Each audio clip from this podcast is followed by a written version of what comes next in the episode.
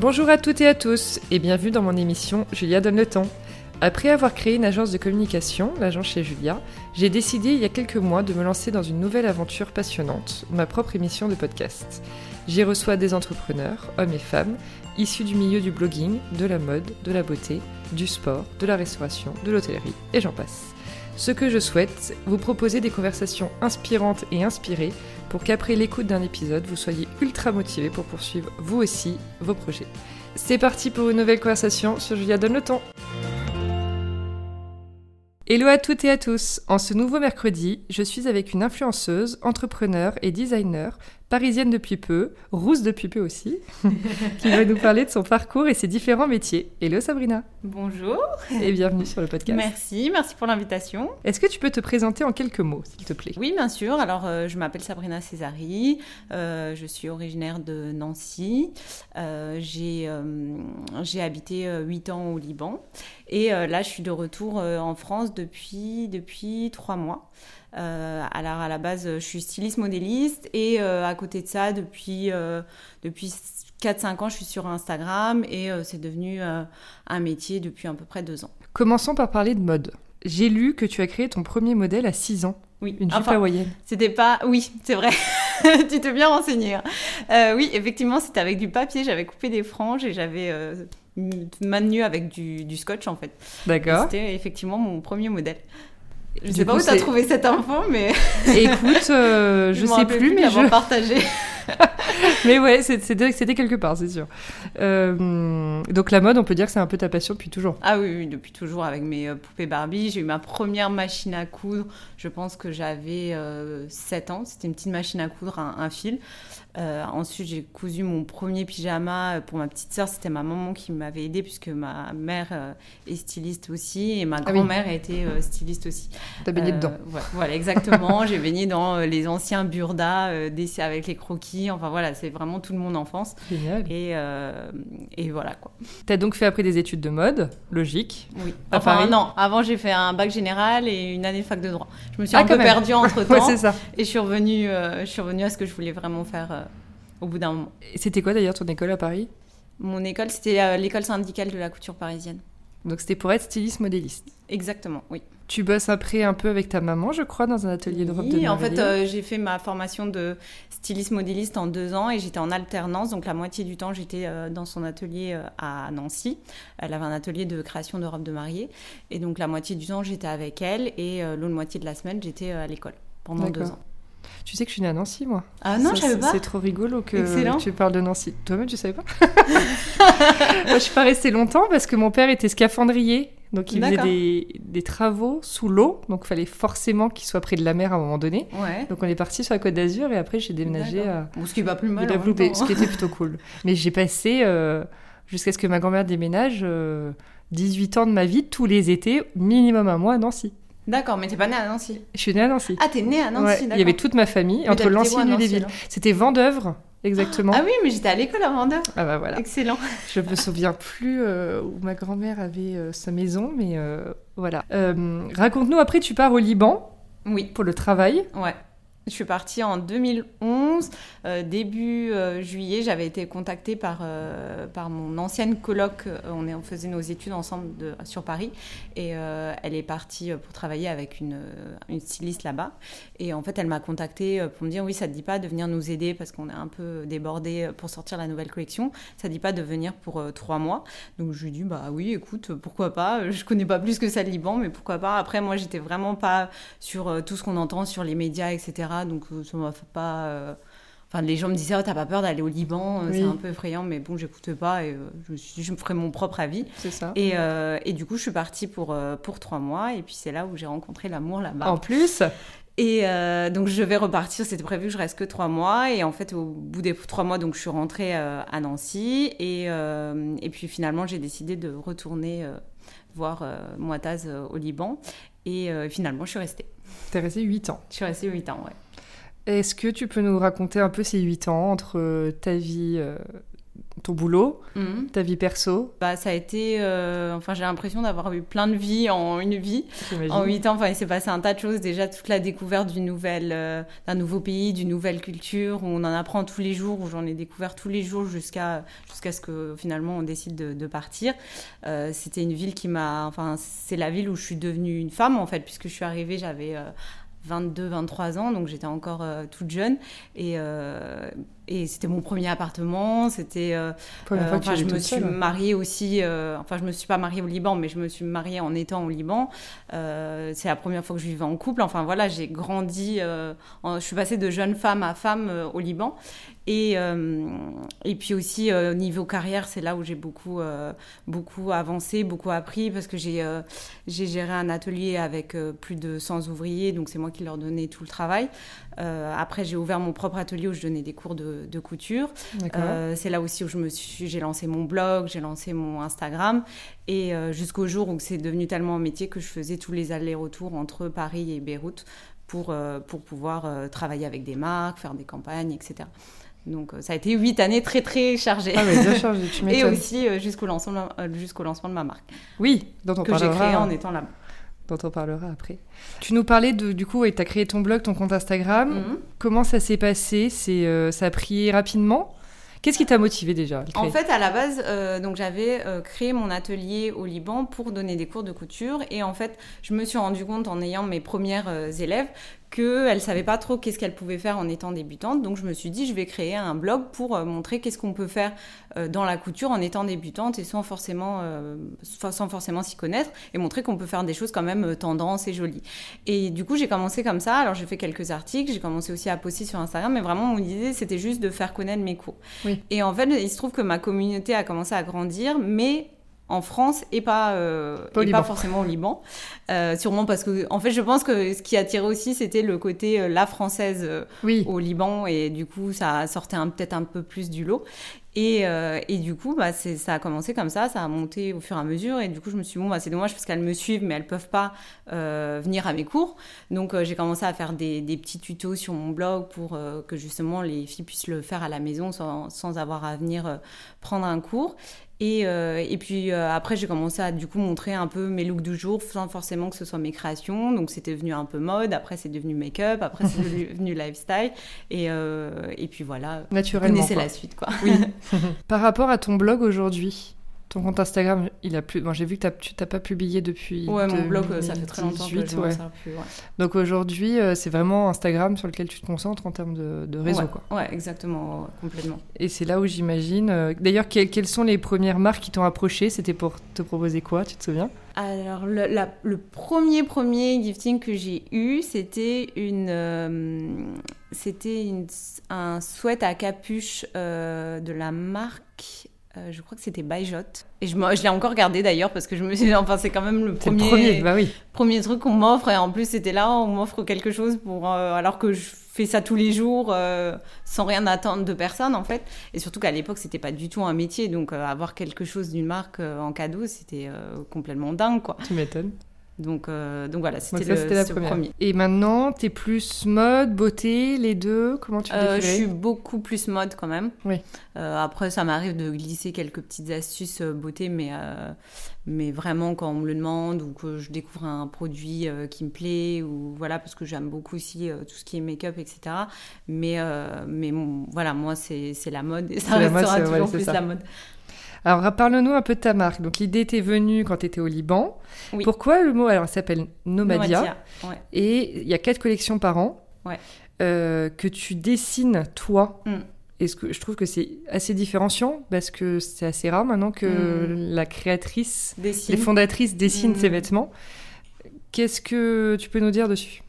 Euh, bah alors en fait l'idée déjà de lancer ma marque au départ c'est pas forcément euh, ce que je voulais faire parce que je trouvais que c'était quelque chose de très prenant et assez stressant de lancer une marque puisque j'ai travaillé avec beaucoup de marques et je sais l'investissement euh, que ça représente derrière. Et aussi parce que je pense que je me sentais pas forcément prête à me lancer là-dedans je voulais être sur le jour où je me lance de, de savoir bien où je voulais aller, d'être assez mûr pour le, pour le faire. Euh, donc, euh, donc ça aussi, ça et une autre partie aussi, c'est qu'en fait, à force qu'on me demande, enfin, à force que je montre ce que je crée pour moi sur Instagram, euh, bah, j'ai commencé à, fait, à faire des ventes éphémères, j'appelais ça des ventes flash sur Instagram. Et du coup, les filles pouvaient précommander ce que je, ce que je réalisais. Donc ça pouvait être un top ou une robe. C'était juste sur une pièce. Et jusqu'au jour où je, où je me suis retrouvée complètement débordée parce qu'en fait, je faisais tout. Je faisais le dessin, le, le patron, la gradation dans toutes les tailles. Et je cousais toutes les, toutes les demandes, je prenais les commandes aussi, et après j'allais expédier tout à tout le monde en fait. Ah oui. Euh, enfin, tout le monde, j'allais à la poste quoi. et, euh, et, du coup, c'était énormément de travail, et un jour je me suis retrouvée, euh, et j'avais une liste d'attente aussi, et dès que j'arrivais à en faire un peu plus, bah, je rebasculais des filles, mmh. je recontactais les, les suivantes. Et jusqu'au jour où je me retrouvais avec plus de 60 commandes, et c'était plus possible, c'était devenu plus gérable, et même Moitaz m'a dit, bah là, il faut que tu, faut que tu t'en, tu t'en fasses quelque chose ou alors t'arrêtes, mais oui, tu peux pas continuer comme ça. Et du coup, c'est pour ça qu'on a décidé euh, de se lancer à deux. Et, euh, ah, donc il travaille avec toi Ouais, on travaille euh, tous les deux ensemble. D'accord. Et du coup, toi, tu t'occupes de la partie Alors, moi, créative je m'occupe de toute la partie design, donc la, le, les, le dessin des modèles, la création des patrons, la création des prototypes, puis après le passage dans toutes les tailles, le suivi de la production, après tout ce qui est photoshoot, etc. Et Moita s'occupe de toute la partie euh, financière, exportation, euh, gestion du site internet, euh, enfin voilà, toute l'autre partie quoi. que je ne pourrais pas faire moi. Donc, oui. Et puis c'est beaucoup de boulot, comme tu disais, de, tout faire tout seul. en plus, Déjà à deux, c'est difficile. Alors tout seul, c'est ingérable, quoi. Et aujourd'hui, donc tu produis au Liban? Oui. oui. la marque, elle a combien d'années déjà? La marque a un an et demi. Un an et demi. Euh, vous, avez des points de vente Vous avez des revendeurs Ou c'est principalement euh, Non, pour le moment, on est uniquement sur notre site internet. D'accord. Et tu aurais envie qu'elle devienne quoi dans 5 ans, cette marque, par exemple? Dans 5 ans, euh, j'aimerais déjà réussir à faire plus de collections dans l'année. Euh, et aussi, après, ouvrir une boutique, une boutique c'est pas forcément euh, l'objectif euh, numéro un, mais faire des pop-up stores, des boutiques éphémères, un showroom, là, oui, carrément. J'espère qu'on le fera avant 5 ans. Et, et, puis, et puis développer dans les accessoires, les maillots de bain, enfin, développer la marque et pas uniquement le prêt-à-porter. D'accord. Plein de projets. Oui. Mhm. Comment ça se passe le retour à Paris? Euh, bah écoute, ça va. ça se passe bien. Je pensais que ça allait être un peu plus difficile niveau, euh, je sais pas, niveau du temps ou je sais pas, mais au final, euh, au final ça va. on s'est vite. c'est comme si on avait été là depuis toujours. En fait, c'est un peu bizarre à expliquer, mais on s'est vite, vite fait. Et pourquoi vous êtes parti déjà? Euh, alors, on est parti euh, parce qu'au bout d'un moment, euh, je commençais à faire énormément d'allers-retours pour, pour la partie Instagram et que c'était devenu très fatigant. J'étais presque deux fois par mois à Paris et aussi parce que pour la marque, pour euh, bah, justement, comme je disais tout à l'heure, pour faire des pop-up stores ou pour organiser des événements, etc., c'est très compliqué d'être à distance euh, de là où bah, Enfin, notre clientèle est en majorité en France. Euh, du coup, c'était très compliqué d'être à distance pour gérer tout ça. Donc, c'est plus simple de voyager pour euh, produire plutôt que euh, de voyager pour euh, créer toute la partie communication, marketing, etc. Donc ça, plus mon côté Instagram où je faisais beaucoup d'allers-retours, bah, on s'est dit c'est le moment de, de franchir un choix. pas et de partir. et pour ton mari, c'était la première fois qu'il habitait dans un pays que le Liban ouais, ouais, ouais, Bon, sympa. Oui, bon, après, ça va. Paris, c'est pas, oui, pas le pire pays où ou habiter. Hein. Ça reste quand même une des plus belles villes du monde, donc Complètement. on n'est pas, à plaindre. Complètement. Et comment tu sépares ton temps entre euh, ton compte Instagram que tu dois gérer avec les collabs et euh, la marque? Euh, je sépare pas, tout simplement. Euh, après, moi, j'ai encore beaucoup de mal à gérer mon emploi du temps. Enfin, je suis vraiment pas un exemple au niveau organisation, etc. Je veux pas donner des leçons parce que vraiment, je suis très vite dépassée.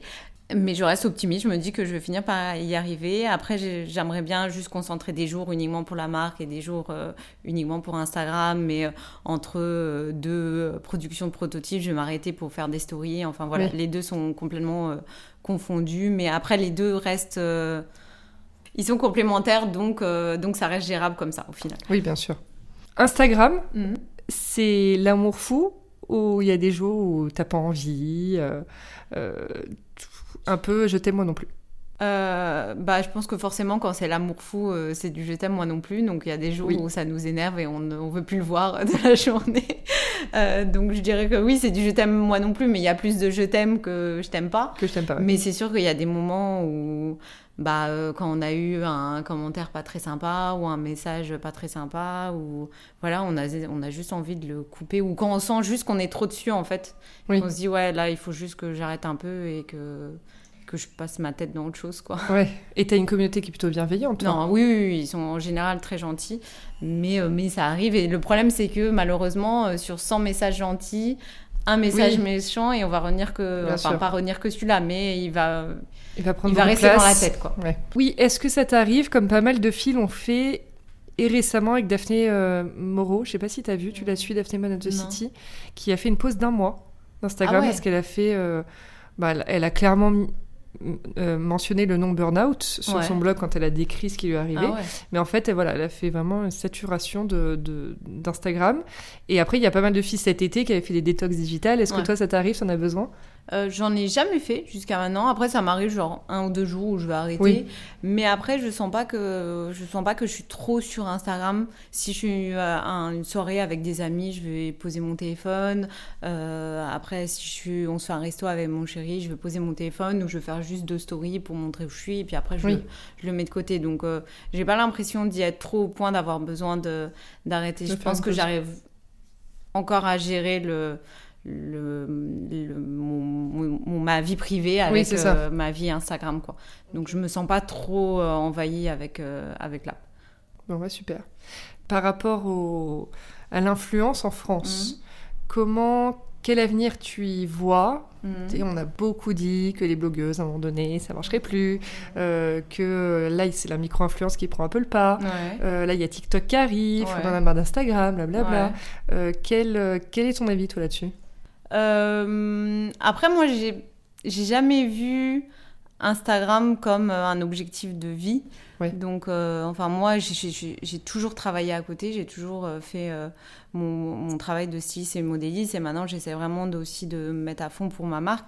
Donc, je, j'ai jamais vu ça comme euh, voilà est-ce que ça va finir par euh, peut-être ça va finir par disparaître et il y aura autre chose après. Moi c'est ce que je me dis. Je me dis une fois que ça disparaîtra il y aura autre chose derrière euh, qui arrivera. Et si ça finit par disparaître c'est qu'il y aura quelque chose d'autre parce que je pense que l'être humain a besoin maintenant de de des réseaux sociaux d'échanger tout ça complètement donc je pense pas que les réseaux sociaux vont disparaître Instagram oui mais il y aura autre chose comme à un moment donné tout le monde était sur Facebook et après on a tous basculé sur Instagram bah voilà, après, euh, il y aura plus Instagram, mais il y aura autre chose. Je sais pas si ce sera TikTok. Euh, tu t'y es mis. Euh, non, mais j'y pense parce que tout le monde finit bah dessus, donc...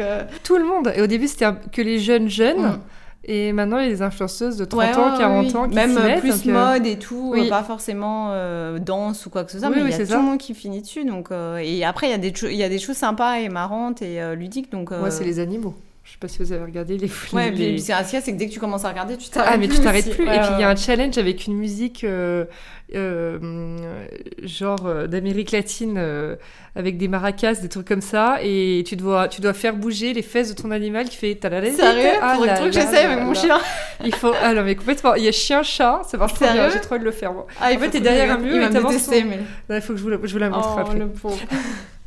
Est-ce que je rebondis sur ce que tu nous as dit euh, avant, enfin ton, ton, ta passion pour la mode, etc. Est-ce que tu aurais un souvenir que tu aurais envie de nous, nous partager ou une anecdote mhm. euh, sur euh, bah, quand, quand est-ce que tu as su que tu voulais faire de la mode ton métier? Alors je pense que après il n'y a pas eu un moment parce que je l'ai toujours su parce que comme tu l'as raconté tout à l'heure avec mes 6 ans. mes 6 ans et la jupe euh, à hawaïenne bah ça, a toujours été en moi en fait. C'est toujours un truc qui m'a fait rêver un milieu euh, que j'ai toujours voulu faire euh, même si je me suis perdue à un moment donné mais c'est enfin voilà c'est inné donc je pense qu'à partir du moment où c'est inné on on se réveille peut-être pas forcément un jour en se disant en fait c'est ce que je veux faire. C'est que en fait c'est toujours là. Bien sûr. et c'est juste qu'au bout d'un moment on prend le courage de, de se dire c'est maintenant que que je dois franchir le cap et euh, prendre une décision et, euh, et faire des études là-dedans ou essayer de trouver du métier un, un, travail dans ce domaine-là ou voilà. Et pour toi mode ça voulait forcément dire entrepreneuriat? Non Non Non, pas Parce que forcément. tu as commencé en tant que salarié. Oui, oui, oui. Et ça. justement, comme je disais tout à l'heure, moi, à la base, euh, lancer ma marque, c'était pas forcément euh, mon objectif. Oui. Euh, J'étais très contente aussi quand je travaillais avec d'autres marques ou quand j'ai eu mon atelier. Et c'était pas mon objectif numéro un. Il se trouve qu'au final, l'envie est venue avec le temps, mais c'était pas Oui. mon objectif. Enfin, déjà de travailler avec des maisons de couture et être dans des ateliers, l'ambiance de l'atelier, etc. J'ai toujours adoré ça. Donc, euh, j'aurais pu continuer comme ça, ça m'aurait pas euh, dérangé. Tu te considères aujourd'hui chef d'entreprise? Euh, oui, même si ça me fait toujours bizarre de, d'entendre ce mot parce que je sais pas, j'ai l'impression que. Que on- très solennel. Ouais, et puis que je passe ma journée à donner des ordres aux gens, etc. Alors que pas du tout. Mais, euh, mais au final, quand je, quand euh, je me retrouve dans les- la paperasse de la compta, etc., je me rends compte qu'en Ouais. fait, si- c'est Si là tu que tu, tu réalises en fait. C'est ça. Et t'aimes bien? C'est un truc qui te plaît? La compta? La- Ou être la- chef d'entreprise? d'être chef d'entreprise. enfin, être, être entrepreneur, quoi, être à ton compte. Euh, Oui, après maintenant, je pense que j'aurais du mal à redevenir un sa- salarié. Et qu'est-ce que tu aimes le plus Euh, je pense que ce c'est statut? me sentir déjà libre de pouvoir euh, organiser mon temps comme je veux, euh, de pouvoir euh, être créatif comme j'ai envie, de pas être limité par quelqu'un d'autre Oui. au-dessus de moi. Euh, après, il y a des avantages et des inconvénients Bien aussi. sûr. On n'a pas d'horaire de travail, euh, ça Mm. s'arrête, euh, ça s'arrête jamais. Et quand on travaille pas, bah, on gagne pas d'argent. Et quand on travaille pas, aussi, on culpabilise en fait.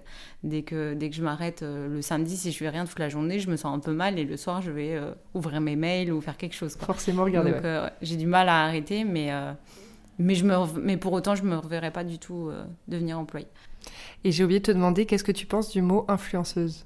Euh, je suis pas très fan, mais je pense comme beaucoup d'influenceuses, Oui. euh, on n'est pas très fan, fan de ce mot.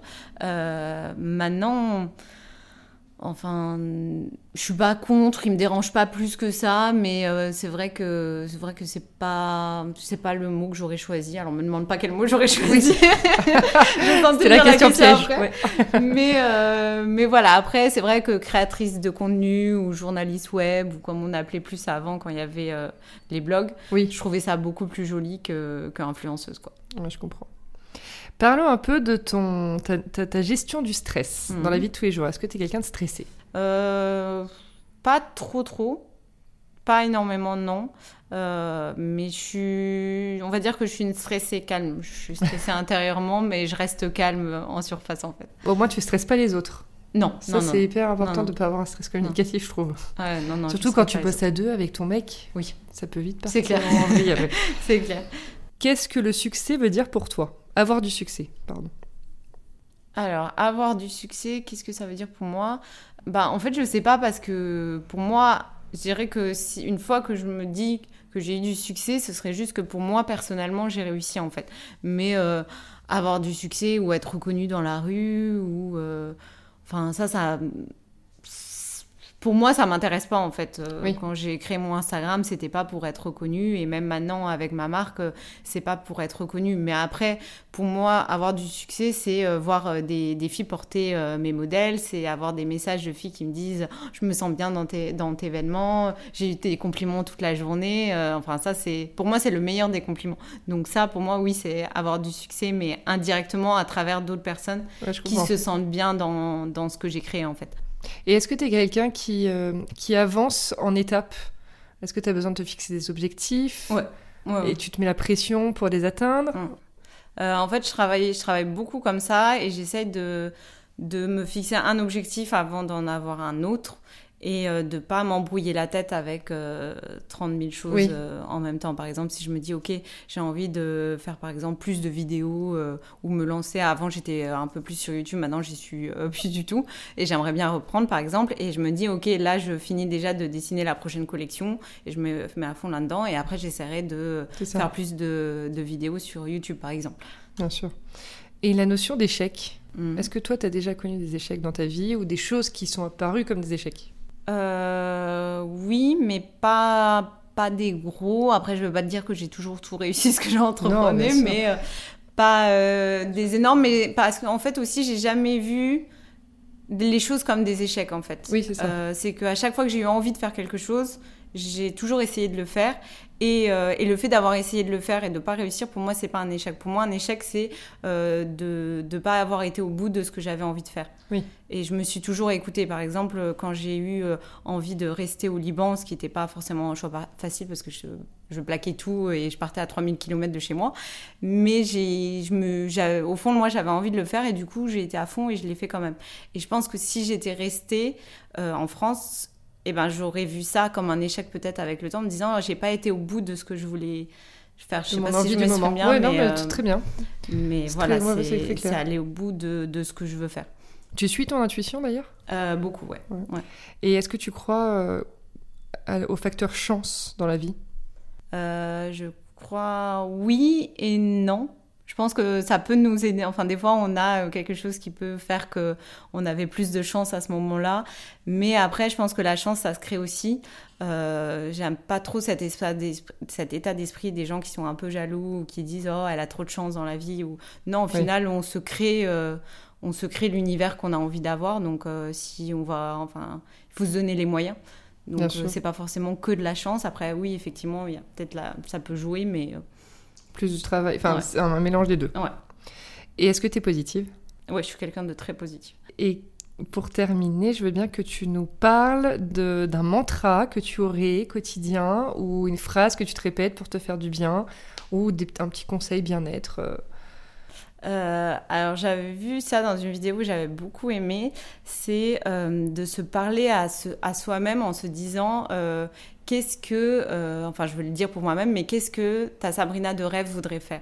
Ah. Et du coup, euh, je trouve que c'est hyper motivant de se dire, euh, oui, bah, euh, enfin, je le dis avec mon prénom, mais ça marche avec tout le monde, hein, de dire, bah, de me dire à moi-même, ok, ta Sabrina de rêve, elle l'aurait fait, donc essaye d'arriver à cette Sabrina que, que tu as envie d'être, en fait.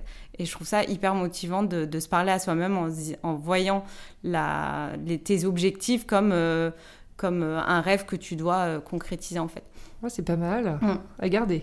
je devrais récapituler tous les mantras de- des invités, tu sais, Non, Sur un cahier et Mais reprendre tous les bons hyper, conseils. euh, c'est hyper motivant. C'est très stimulant, euh, c'est vachement bien. de dire euh, bah ouais Sabrina de rêve elle l'aurait fait donc euh, il faut que faut que j'atteigne cette personne en fait Et d'ailleurs, ça me fait penser, tu as dû voir peut-être le reportage, de, le, le documentaire de Cara Ferrani sur Amazon. oui et ben Tu elle oui Et Eh ben, ben, elle, le parle fait. comme ça. Ouais. Et elle se, elle se l'est même dit quand elle se fait son piercing oui, de téton oui à Los Angeles. au tout début de la vidéo Voilà. effectivement ouais. Et je me suis dit, Je trouve ça ah génial. putain, elle se... et j'ai trouvé ça fort qu'elle se dise ça. euh, allez, t'as Cara de rêve, elle aurait voulu se percer le téton, alors vas-y. J'ai trouvé mais ça, ça, enfin, ça marche pour tout et je trouve ça génial de je l'avais vu dans cette vidéo mais je pense qu'au départ je l'avais vu aussi ailleurs Ailleurs, ouais. et euh, enfin parce que ça doit être sûrement une technique de motivation peut-être même qu'il y a un sûr. nom hein, je sais pas Oui. je demande à mon mari qui est De psychologue la visualisation peut-être, peut-être ouais mais je trouve ça hyper euh, hyper entraînant quoi complètement. Merci beaucoup. merci Sabrina. à toi c'était un plaisir À très vite. à très vite Merci d'avoir écouté l'épisode d'aujourd'hui. Si vous avez envie de soutenir le podcast, je serai ravie de lire vos commentaires et voir vos 5 étoiles sur l'application que vous utilisez. Et je vous dis à mercredi prochain pour un nouvel épisode.